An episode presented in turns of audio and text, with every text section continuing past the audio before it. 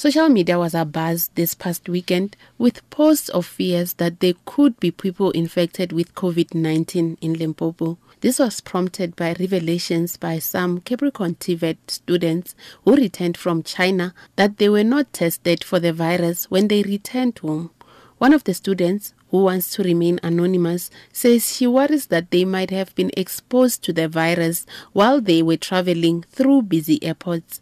When I woke up, I saw that you know quarantine and we were tested in China, and then they are instead of assisting us with things that we need for this self quarantine, those kind of things. Uh, they upset, they really they upset because the truth is not only did uh, students from Capricorn College fly down. No, no, no, no. We were 29 students there are other colleges whose students did not get the same attention that we got. So what about those three students from another college and another 10 students from another college? What about them? However, Limpopo Health MEC Dr. Phophi Ramathuba says the students were only screened and had no further tests conducted on them as per World Health Organization protocol for people who show no symptoms of COVID 19.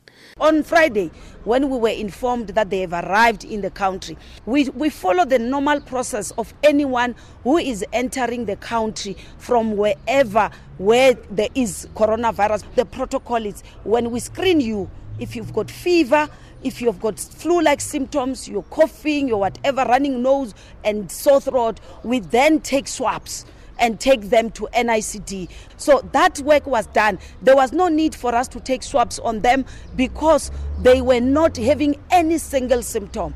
The student who has two sons, as that she also fears that she might infect her family members as officials declined suggestions to provide accommodation where the group could self isolate away from their families. But my question what about my family? We only have one house in my in my home. And remember, when I touch something, I have to go to the toilet.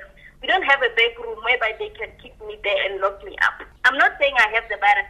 I am not sure. Since that coronavirus can incubate for more than 14 days without showing symptoms. I suggested my preference when we held a meeting with the Department of Health whether they can create something like a camp or they can just keep us for this period of 14 days. But they said they cannot do that. So who am I to question that better? Who am I?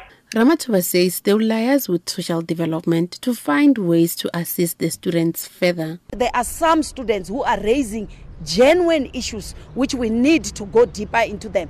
And those issues are socio economic challenges.